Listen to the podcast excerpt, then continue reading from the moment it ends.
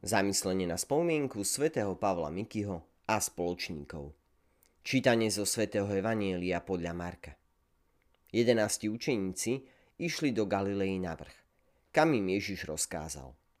Keď ho uvideli, kláňali sa mu, no niektorí pochybovali.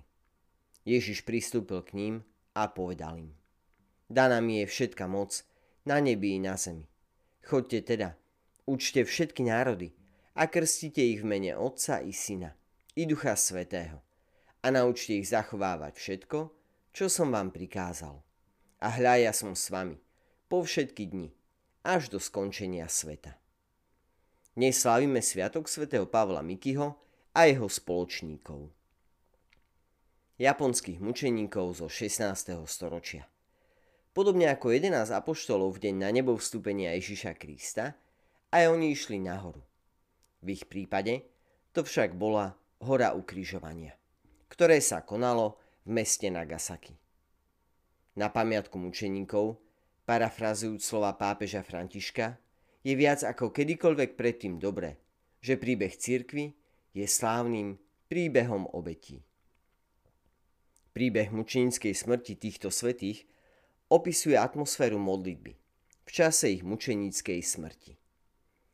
Oni dokazovali svoju lásku k Bohu nad všetko ostatné, dokonca aj nad svoj vlastný život. Jeden z nich, brat Martin, ďakoval Bohu spevom žalmov a pridal verš In manus tuas domine. V tvojich rukách, pane. Okrem toho sa v tom istom rozprávaní uvádza, že Pavol Miky, už z kríža, sa až do poslednej chvíle snažil povzbudzovať svojich bratov – aby stali verní pánovi. A aj v ťažkej chvíli boli stále pri ňom. Okrem iného mal povedať, ja, sa s radosťou odpúšť, ja s radosťou odpúšťam cisárovi a všetkým, ktorí sa usilovali o moju smrť.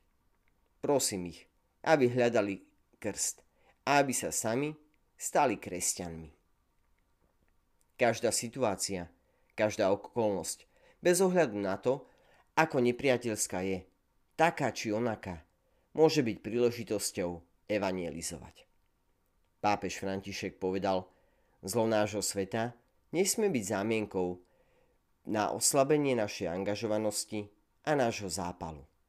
Vnímajme ich ako výzvy, ktoré nám môžu pomôcť rásť.